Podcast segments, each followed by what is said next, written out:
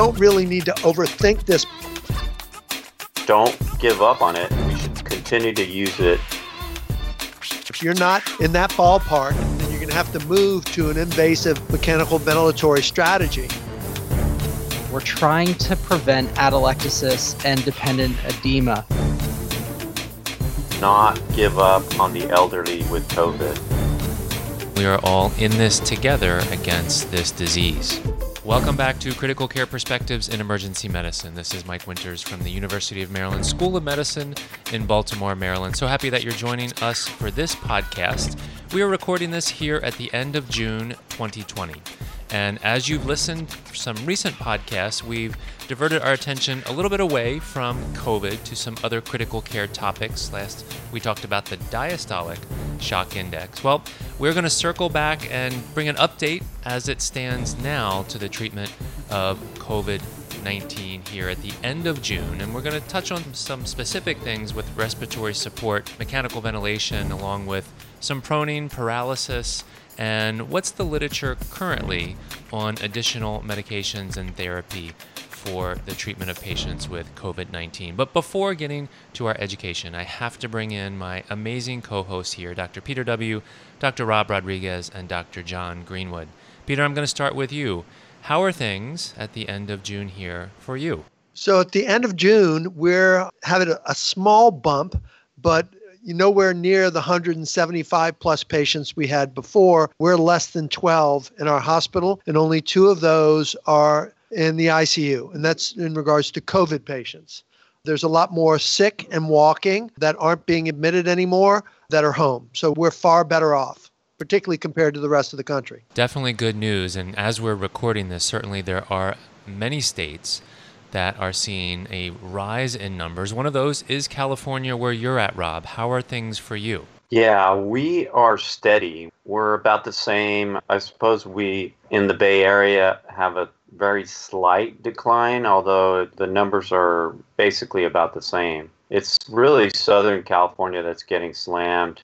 Our colleagues in Los Angeles and South have been hit pretty hard. They're having a really bad surge there. And so I got to keep them in mind. Absolutely. And here in the Northeast, I think things have settled down a little bit. I can certainly say for Baltimore region and the state of Maryland, where I'm practicing, we've had a steady decline in our numbers in the positivity rate for testing and the number of patients admitted to the hospital along with the ICU. But we are anxiously awaiting and watching the numbers very carefully to see if and when they start to tick back up. Are things much different just north of here, John, in Philly? No, I'd have to say it sounds about right. We've contracted down at each of our hospitals to one COVID ICU, and that's nice to see. The patients that are there are all still recovering with occasional admissions, and then certainly our patients on ECMO are still recovering. But we've been fortunate to have about 60% survival so far on our VV ECMO for COVID patients and for our really sick patients. So we're doing okay, I think. Just hoping it stays that way. Excellent. Well, certainly we want to take a moment to recognize all of you, especially in those areas, not only in the United States, but across the world, that are seeing a resurgence in COVID cases. We continue to stand with you, and we are all in this together against this disease. Well, with that, I'm going to turn things over to Rob for this podcast to take us through this discussion. Rob, take it away. Yeah, so thanks, Mike. So, we wanted to review mechanical ventilation in the COVID era, and there's just been a ton of articles. There have been over 40,000 publications about COVID since the pandemic started. And so, it's difficult to sift through all this information. So, we want to try and condense some of that information and attack and look at that specific topic about mechanical ventilation in the COVID era. And there are going to be some key messages that we're going to go through. The first is that you should really continue to use non invasive ventilation. The second message that we're going to talk about is COVID ventilation in terms of your intubated patient and comparing and contrasting your plan for ventilation in COVID patients as it compares to ARDS patients. And we're going to talk about some measures to improve hypoxia. And then we're also going to go relatively deep into proning. And then we're going to finish up with what we call the COVID ICU cocktail. In other words, a group of drugs or therapeutic regimens that should be considered in any critically ill patient with COVID. So let's go ahead and dive into the non invasive ventilation in COVID patients. Mike, can you tell us what should we be doing with these patients now? Absolutely, Rob. And your first key message is continue to consider non invasive modes of respiratory support. And just to level set really quick here, and it's something that we've talked about in prior podcasts, where initially in the COVID pandemic, especially in the US, there was a movement towards earlier intubation, maybe consider not using non invasive modes of respiratory support like we would for acute COPD or acute CHF for fear of aerosolization. Now, in terms of those non invasive modes, remember we've got continuous positive airway pressure, which is the application of PEEP, so that's CPAP. Recall we have BiPAP, and that has two components an IPAP, or the inspiratory positive airway pressure, and an EPAP, the expiratory positive airway pressure, which essentially is your PEEP. And this works very well for patients who present with acute COPD and acute CHF exacerbations. In addition, we also kind of group high flow nasal cannula in there with respect to non invasive modes of respiratory support. That does really well for patients who have primarily hypoxemia. And rather than set IPAP or EPAP in contrast to BiPAP, you're really setting the FiO2 you want along with the flow and the humidification or the temperature of that delivered O2. In general, we've used high flow for pediatric patients, those perhaps that have altered mental status, and then sometimes palliative care measures. Now, in terms of how do we make that work? In the COVID patient, it's not necessarily any different in terms of the application of BiPAP or high flow nasal cannula. You're going to go ahead and apply that if you're using BiPAP, then you're going to set your IPAP, you're going to set your EPAP, and then depending on the degree of respiratory distress, many have used some type of sedative medication. And a favorite of many is the utilization of ketamine to facilitate patients when they're receiving either BiPAP, CPAP, not really much so for high flow nasal cannula. But depending on where you work, depending on your practice and availability of resources, you can consider the use of these medications. And perhaps if you don't have ketamine, an analgesic may be beneficial in helping patients adjust to these non invasive methods of respiratory support.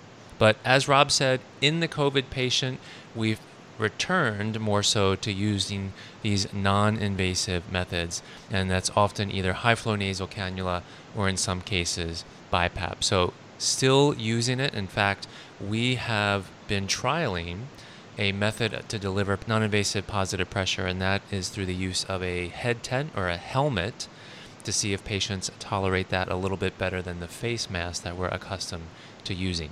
Now, we've talked about on prior podcasts, and we want to continue to emphasize using non invasive methods in patients with COVID as best possible. We want to place those patients in negative pressure rooms.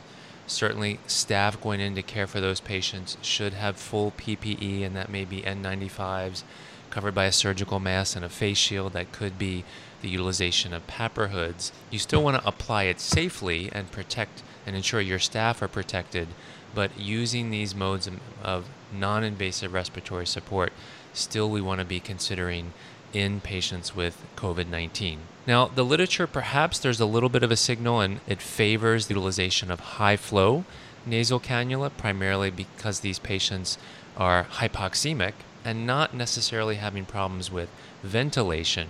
So, we've used a little bit more high flow than BiPAP and in terms of how to set high flow nasal cannula, you can go all the way up to 40, 50, 60 liters per minute. In that COVID patient, using high flow nasal cannula, but really kind of maxing that out around 20 to 30 liters per minute. If you notice you need higher flow rates, if you notice that you're dialing up the FiO2, it's probably at that point that you're going to need to move over to initiation of mechanical ventilation. But key message Continue to think about non invasive ventilation for patients who are coming in hypoxemic. You're not ready to necessarily intubate them. Consider high flow nasal cannula and perhaps BiPAP in a negative pressure room staff appropriately done with PPE, and then in some cases consider the use of a sedative such as low dose ketamine to facilitate patients' tolerance of this therapy. That's great. Wonderful summary about non invasive ventilation in COVID. Again, don't give up on it. We should continue to use it. And also remember that a lot of the patients that we're seeing that you may suspect COVID in truly turn out to be COPD or, or CHF, your standard other reasons to use non invasive ventilation. So, again, stick with it. Perhaps use lower pressures if you're going to use BiPAP, and perhaps consider high flow over BiPAP since it's primarily a problem with oxygenation. Okay, Peter, what about the intubated patient with COVID, what should we do with them and, and how does it compare to, let's say, ARDS? So that's great. It's a great intro from Mike in regards to non invasive because if you're utilizing non invasive and you're not reaching your oxygenation goals, and again, those goals can be as low as 88% and as high as 92%. If you're not in that ballpark, then you're going to have to move to an invasive mechanical ventilatory strategy. So, oxygenation is really going to be your trigger. And I think we've emphasized that here for everybody. The other thing is, is as we're peri RSI, right? When we're getting ready to go full on with positive pressure ventilation in an invasive means, we want to make sure that we're not going to create a cardiovascular collapse. So, again, you look for triggers and things that might make you particularly nervous. And so, shock index. So, again, you've heard it here before, but for this systolic blood pressure that is substantially lower than my heart rate should make you nervous. And in those patients, we might want to do a little bit more resuscitation with either fluids or even vasopressors to really ameliorate that cardiovascular compromise. And what you're trying to do is really create a reserve, if you will, by bolstering blood pressure and lowering heart rate through either fluid boluses or with the use of vasopressor agents. But again, be conscious that if you're going to go full on with invasive mechanical ventilation, the risk for cardiovascular collapse in someone whose tank is low is a risky proposition and could lead to code states. So be careful for that. We want to be careful also with creating further lung injury. So we're moving away from cardiovascular. We're now moving into lung parenchymal injury. And remember that we really want to follow our plateau pressures and not use exceedingly high plateau pressures. In fact, for COVID, these lungs tend to be less stiff, not more stiff, but less stiff than ARDS patients. So, really maintaining plateau pressures less than 30 centimeters is critical. And then on the lower end of things, a lower caution is ventilation and elimination of CO2. And this patient population with COVID, that tends not to be a problem. So I think if we kind of set our priorities, number one, we want to concern ourselves with oxygenation. Number two, making sure we steer clear of cardiovascular compromise or collapse. Number three is avoid further lung injury with plateau pressure maintenance less than 30. And then the ventilation will typically take care of itself. So we don't have to focus too much on that when we focus on ARDS in particular and the COVID model, how it sort of looks. Rob has used a great model looking at the open lung model where the bottom line really looks at the pressure that's generated before volume flows in. And you'll see the marker for LIP, which is the lower inflection point. And that lower inflection point is really the critical minimal pressure that begins alveolar recruitment. And once you hit that alveolar recruitment, you're going to see a flow increase in volume. And that flow increase is going to go all the way up to the UIP or the upper inflection point. And that's the pressure where there's regional overdistension of lungs. And the way I want you to think about this is when you hit that higher inflection point, it creates de-recruitment of the lungs. So that alveolar distension de-recruits the alveolus and creates a bigger problem for us. And so I think that this model helps us understand ARDS and to a fair degree, COVID as well. When we start looking at the chest x rays that are associated with COVID, classically, this is multi lobar distribution, but it tends to look, instead of as dense as ARDS with thick white, we see more fluffiness to this and diffuse but fluffy in its nature. So less dense white and more gray, if you will. And that's associated with more severe hypoxia. The lungs in the COVID patient tend not to be as stiff as the ARDS patients, maybe a little bit more along lines of congestive heart failure. And true to form with CHF, there's not as much of a challenge with CO2 elimination and having to worry about what our rates are set at. And again, there tends to be not so much concern for generation with high plateau pressures and further injury of the lung if we remain clever with our PEEP. And so we don't really need to overthink this because they're COVID patients. You can stick with the mode that you're most comfortable with, and classically either pressure controlled or my favorite, which is volume control for these patients. And then really, really focus on the settings and look at your plateau settings. So the tidal volumes should be 6 cc's to 8 cc's at the max, not greater than 8 cc's though. So the numbers you're looking at are in the 400 to 500 range. And what's going to really trigger this is not the weight of your patient, but really it's the height of your patient. That's what functions more into our ideal body weight calculations. And so I want to say five years ago, we had a podcast where I spoke about this, and I had handed out tape measures to all of our respiratory therapists so they could be accurate in measuring ideal body weights and therefore measurements for the tidal volumes. We tend to consistently overestimate body weights, not just in the emergency department, but in the critical care setting as well. And then PEEP, we tend to use higher levels of PEEP for hypoxemia and ARDS and those people with elevated BMI. And since COVID really does have a predilection for severity of disease in those patients with elevated BMI, we typically start with a higher PEEP, probably start at 10 and then go up. But again, follow your plateau pressures. You really don't want to be greater than 30. And we tend to use lower PEEPs in COVID when we compare that with an ARDS patient. Although they share similar characteristics, shade on the side of lower PEEP if you can. When we start talking about tailored PEEP, again, if it's diffuse disease, then you're going to go stepwise, incremental, so that you can reach your goals for oxygen saturations. And again, anywhere 88 to 94%. You don't really need to go higher than 94%.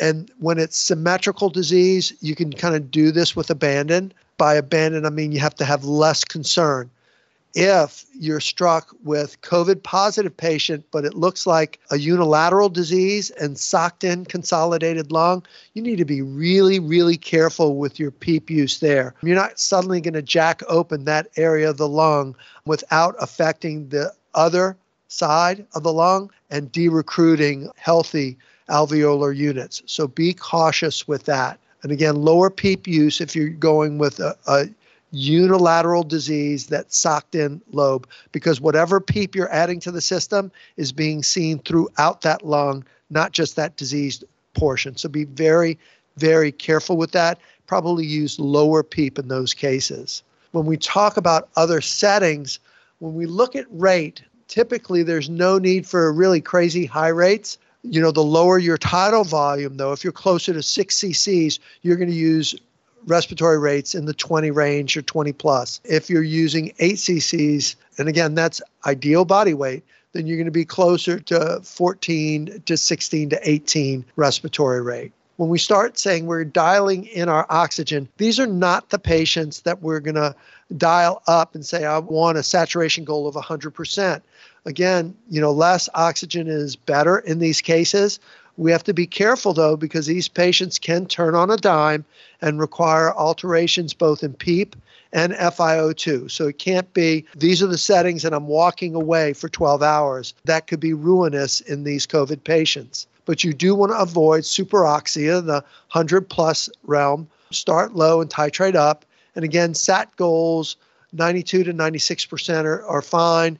Probably in my shop, we'll go as low as 88% in a comfortable manner, but following very, very closely. Again, checking on this exceedingly frequently and having the alarm set where somebody is going to respond.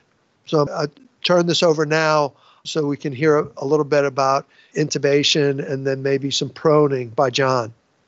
Well, thanks, Peter. You know, I think one of the more interesting areas of development in the treatment of COVID 19 has been in the dynamic use of proning. Certainly, I think we're all pretty familiar with the use of proning in severe ARDS, so PF ratio less than 150 in a patient who has bilateral patchy infiltrates, has in traditional ARDS in the sense where there's significant dependent alveolar edema, atelectasis, turning a patient prone, we found has significantly improved oxygenation and, in fact, has improved mortality, as we found in 2013 in the PROSEVA trial. And certainly by turning the patient over, what we ultimately do is move that extravascular lung water out and so that the larger lung fields can perfuse and ultimately deliver oxygen to the rest of the body which this improves our VQ mismatch and ultimately improves airflow as well as well as ventilation but certainly the use and the timing of proning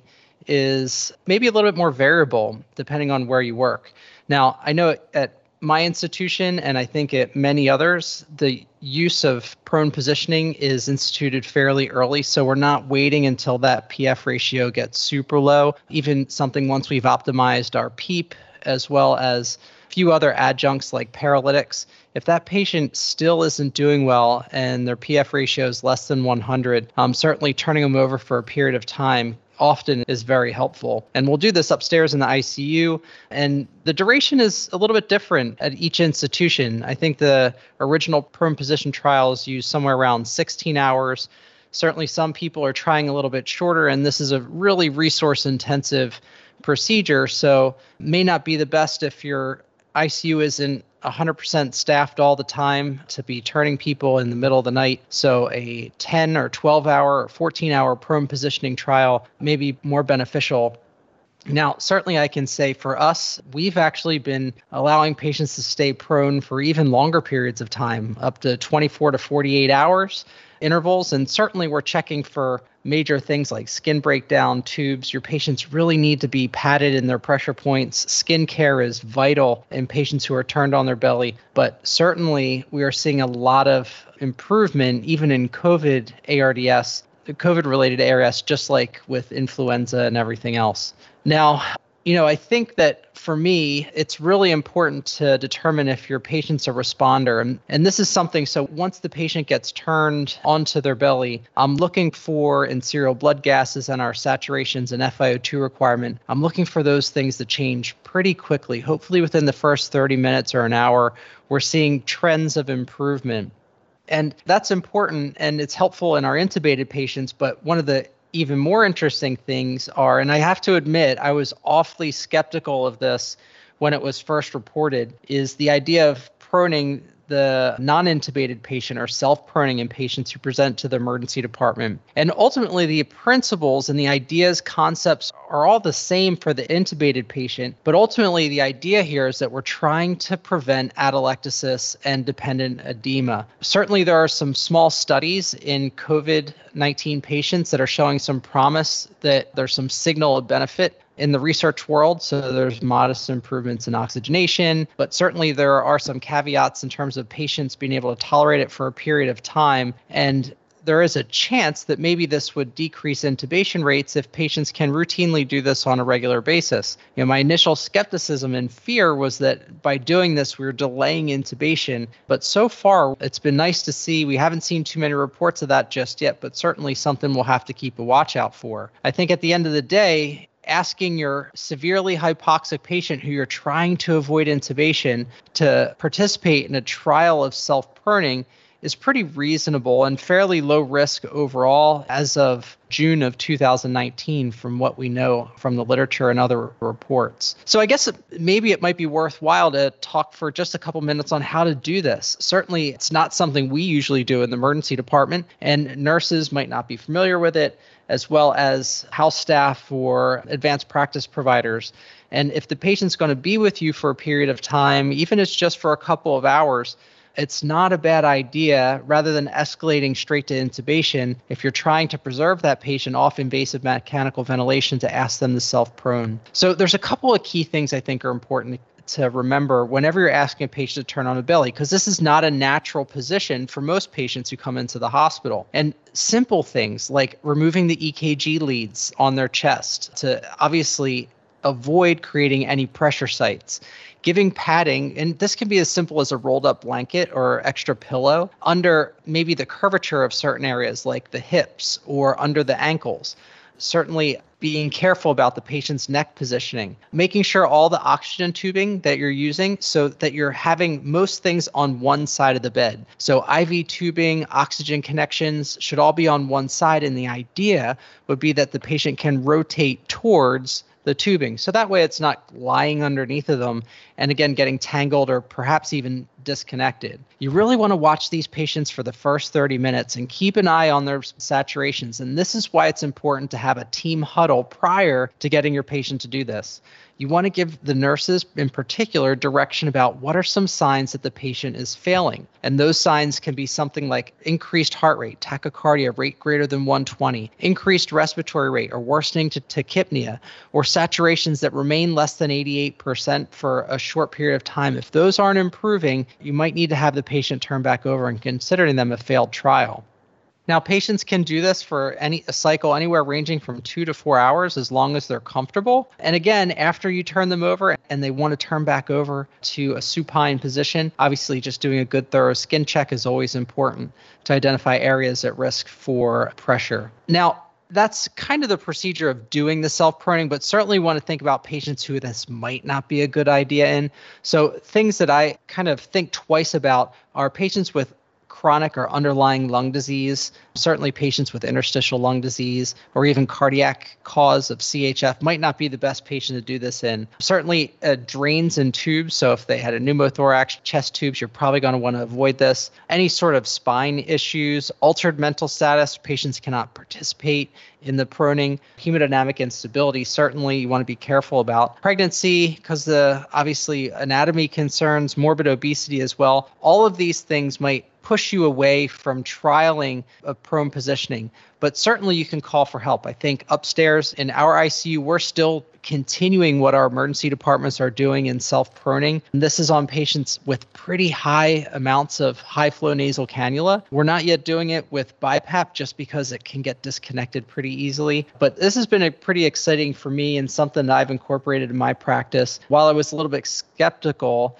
anecdotally, I've been pretty impressed with the outcome so far of the patients I've taken care of. So that's the self proning and the proning. So maybe we should move along to maybe other adjunctive treatments for COVID 19 ARDS. You know, if you're going to prone an intubated patient, one of the things that you're going to have to embrace is neuromuscular blockade. So that patient's going to be paralyzed. This isn't somebody who's going to have a light dose of fentanyl and tolerate proning for 16 to 18 hours at a time. That's not going to work.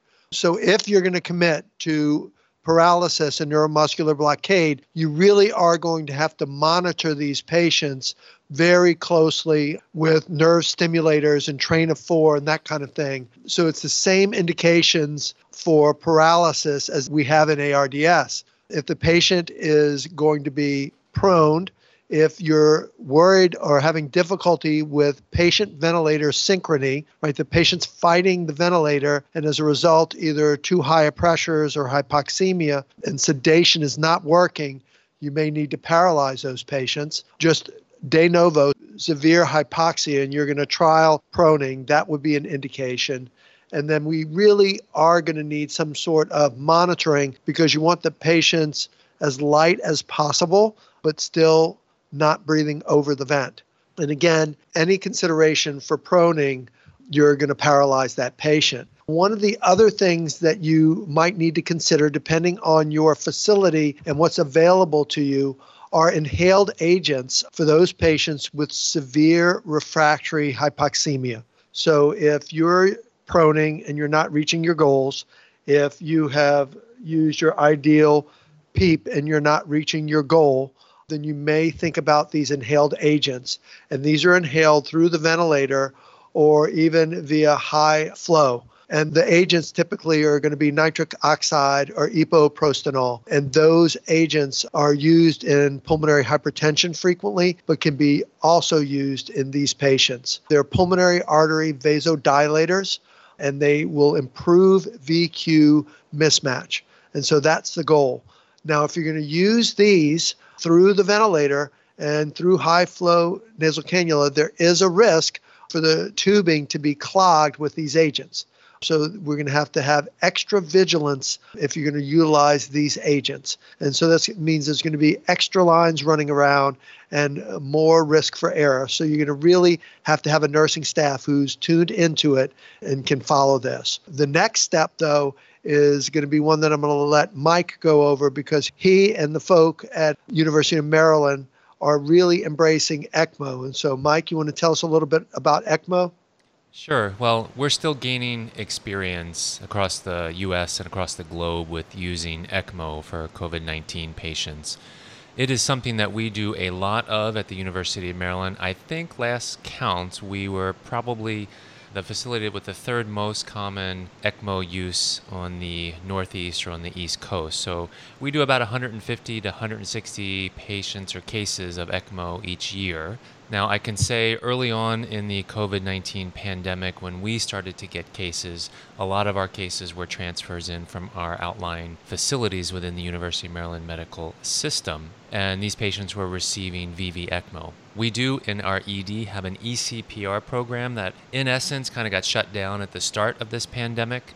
And we've now, as we've gotten a lot more experience, begun to offer it potentially to a few patients, but still very, very restricted in terms of indications. At any one time, we typically have about 19 to 20 patients with COVID 19 in the medical center receiving ECMO. And I think the best resource, really, that we'd want to direct everyone to is that of the ELSO. So it's the Extracorporeal Life Support Organization. They do a great job in culminating all sorts of statistics. And in essence, they have are producing a living document that they regularly update with new information on ECMO as it pertains to COVID 19, new literature, and their last update. It's not that long of a read, and we'll link to it in our handout, but it really talks about the use of ECMO for COVID 19, and really this needs to be a local resource decision, a hospital decision. If you're not doing ECMO and weren't doing it pre COVID, they are not recommending now is the time you initiate an ECMO program. This is something for experience centers who are doing it and really taking into account what is the state of the pandemic in your region, in your locality, and what are your resources? Are you at a place where you can handle things? Capacity exists. You're able to maintain your patient selection and initiate VV ECMO versus are you in a state where your resources are simply overwhelmed and you're really not going to offer ECMO to patients regardless of how sick they are because you just don't have the staff, the devices, the equipment to safely carry out ECMO. So, once again, they've got a great reference in terms of offering indications with relative contraindications, absolute contraindications in their most recent updated document. But once again, this is very resource intensive, kind of at this point in time restricted to places that had already have experienced ECMO centers. Patients primarily are going on VV ECMO because we're supporting patients' lungs in the setting of COVID 19. And then occasionally patients are extending on or going on to VA ECMO for full cardiopulmonary support. So more references from ELSO. I think that's probably about it in terms of ECMO. Just thinking about it really as a salvage therapy, and in terms of even creating tighter indications or who are you going to offer it to. In, in general, right now, it tends to be our younger patients with COVID 19 and the absence of significant comorbidities. John, I know you're doing some ECMO as well, so I want to give you the opportunity to say a few words, and then I think we can roll into Rob and for the final discussion point here on this podcast about any new medication therapies. Oh, sure. Yeah, no, Mike, I mean, your experience is very similar to ours. I think we've definitely contracted in terms of trying to recognize that ECMO is a scarce resource and you know trying to avoid running out of ECMO circuits.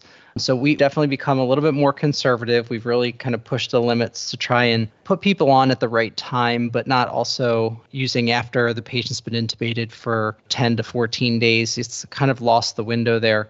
Receiving a lot of requests for transfers for evaluation as well. But certainly, this is a challenging task. These patients are in for a long hospital stay.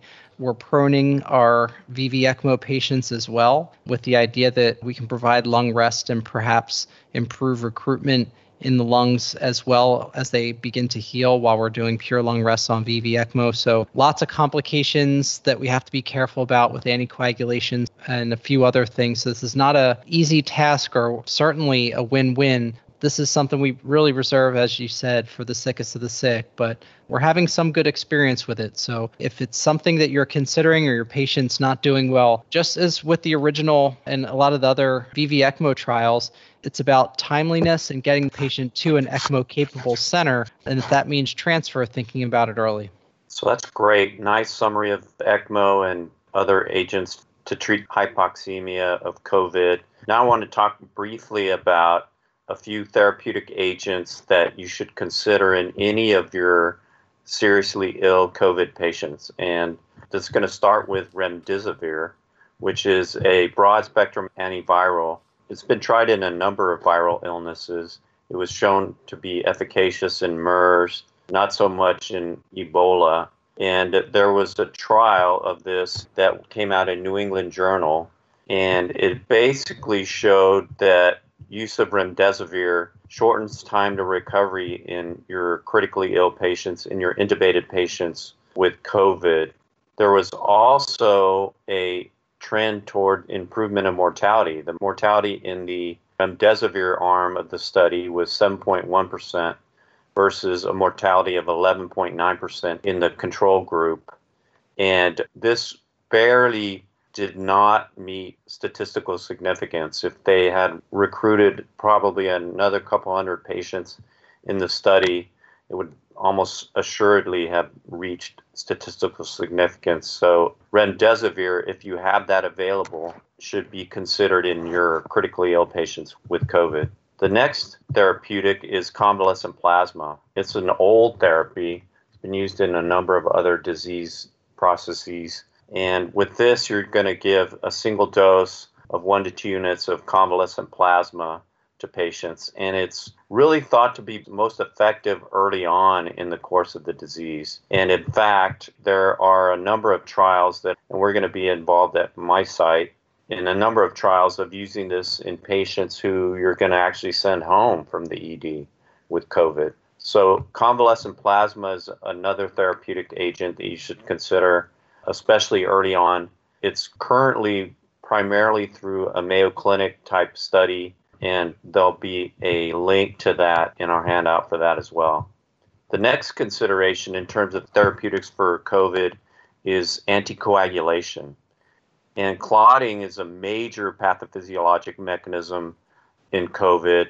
We're seeing patients that have both macro and microvascular thrombus, and they're having problems like pulmonary infarcts, CVAs, even extremity infarcts like so called COVID toe. And so, what you're going to want to do here so, pretty much any patient that does not have a contraindication should receive anticoagulation. And what we're talking about here is sort of a middling dose of your agents. We primarily use enoxaparin. So, you're going to use more than you would for, let's say, DVT prophylaxis and less than you would for full thrombolysis for like PE. And so we're typically using enoxaparin in the 30 to 40 BID range. So again, pretty much any patient that does not have a contraindication to anticoagulation should receive that in COVID. The last thing is very, very new, which is dexamethasone. And COVID is a hyperinflammatory state, and a lot of the pathophys of COVID relates to that. There's this so called cytokine storm. And this dexamethasone, which is again is an old drug, it's a cheap drug, it's been used in a lot of other disease illnesses. There was a recent publication, or preprint publication, in other words, not yet peer reviewed publication, that found improved mortality, a reduction of about a third in mortality in ventilated patients with COVID. And we're talking about relatively low dose of dexamethasone with this, talking about six milligrams per Q day of dexamethasone. So not really high dose, not necessarily something to worry about in terms of side effects. And so, although again, this is a preprint publication and it's not yet peer reviewed, we are starting to use that in our shop. And I think it is worth considering. So, I want to turn to everybody and kind of give your wrap up messages. I'll go ahead and start. My first message is to not give up on the elderly with COVID. In other words, certainly the elderly have a much higher morbidity and mortality rate than younger patients, but we are seeing lots of survivors in the 80 to 90 year old and even 100 year old range. I've had two patients. I had a 101 year old Honduran woman who came to the ICU with COVID, was peri intubation, and she did fine. She's back to her formerly cantankerous self and she did great. And also had a 92 year old who we got off the vent with COVID, also did well. So don't give up on the elderly. There is obviously more mortality, but don't give up on them. And then my second final message is to really get help. You know, there's a lot of info out there. There's almost too much info. And so I've been relying on my podcast colleagues. They receive a text from me about every week or so asking them what they think about this management question and COVID. And so, you know, you really should reach out to a colleague and to us to help you in management of these patients. So that, that's what I think. How about you, Mike? Well, you couldn't have said it better, really, to wrap things up here, Rob. Certainly, we have come a long way in a very short period of time in our management and our treatment. I think back to one of the first episodes we recorded as the pandemic was unfolding across the U.S. and the impetus to intubate people and how we've evolved over the last hundred days or so that we've been fighting it and our thoughts on how we've returned to more non-invasive ventilation and perhaps not the knee-jerk reflex to intubate patients a little bit smarter in intubating and ventilating patients the use of alternative or additional therapies like you just went through the COVID ICU cocktail. We've certainly gotten a lot of literature out there. It's almost drinking from a fire hose in terms of the literature, but I think we've gotten to a better place as it stands this point and really crowdsourcing, using all of us, our collective wisdom, our collective experience has gotten us this far. And we said it at the beginning that we continue to remain in this all together as healthcare providers, regardless of our setting. And if we continue to keep that mindset, we will push forward and continue and conquer this condition. Great points. How about you, John? Yeah, no, I definitely learned a lot. It's been a, a little bit of a marathon. You know, I think one of the things I've become more comfortable with over the past few months is at least in the ICU, I've become more comfortable allowing patients to stay on non invasive respiratory therapies for longer periods of time with COVID ARDS. I think once we turn them to invasive mechanical ventilation, again, anecdotal experience is that it does take a long time for them to be liberated from the ventilator. And we've skated a few people by with non invasive who I didn't think that was going to happen. So, certainly, I'm keeping my spidey senses up and really doing constant reassessment of these patients who I'm allowing to maybe go into levels of oxygen administration that I wouldn't have done in the past. So I, I become a little bit more comfortable with that, but really just focusing on paying attention to them. Are they becoming more tachycardic? Is their work of breathing increasing? Or are they comfortable on 80, 90% on their high flow nasal cannula? If that's the case, maybe I can let it go. And, you know, with time, And this isn't a recovery in a day. A larger number of these patients than what I suspected have gone on not to require to be intubated. So requires a lot of attention and a lot of time. But again, this is just because we're learning a lot and maybe deviating from our usual practices just a little bit as we learn more about this disease. Love those comments. How about you, Peter? So, just two points. The first one is very similar to John's in regards to non invasive. In our shop, we tend to liberate people more frequently from invasive mechanical ventilation to non invasive in the COVID setting and have had some success with that. And then lastly, it's just a push for compassionate care. And by that, I mean, you know, we're not having family members in the room for COVID positive patients. At our shop, they're allowed to visit through the glass, but utilizing things such as Zoom and FaceTime so that family members can see their loved ones and just get a glimpse of that is vitally important. And that represents what's special about medicine and the things that we can do to help ease the suffering. And so I would just ask you to consider doing that, and making sure you have good contacts for family for these patients who are intubated, paralyzed, and can't communicate. That's a wonderful suggestion.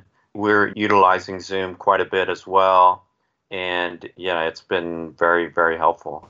Well, Rob, that was an outstanding job leading us through this update as we sit here on Thursday, June 25th, 2020, and record this. So all of that information is up to date through today. That was just simply a great discussion, gentlemen, on this very complex and continuing to evolve condition. So, my thanks to all of you.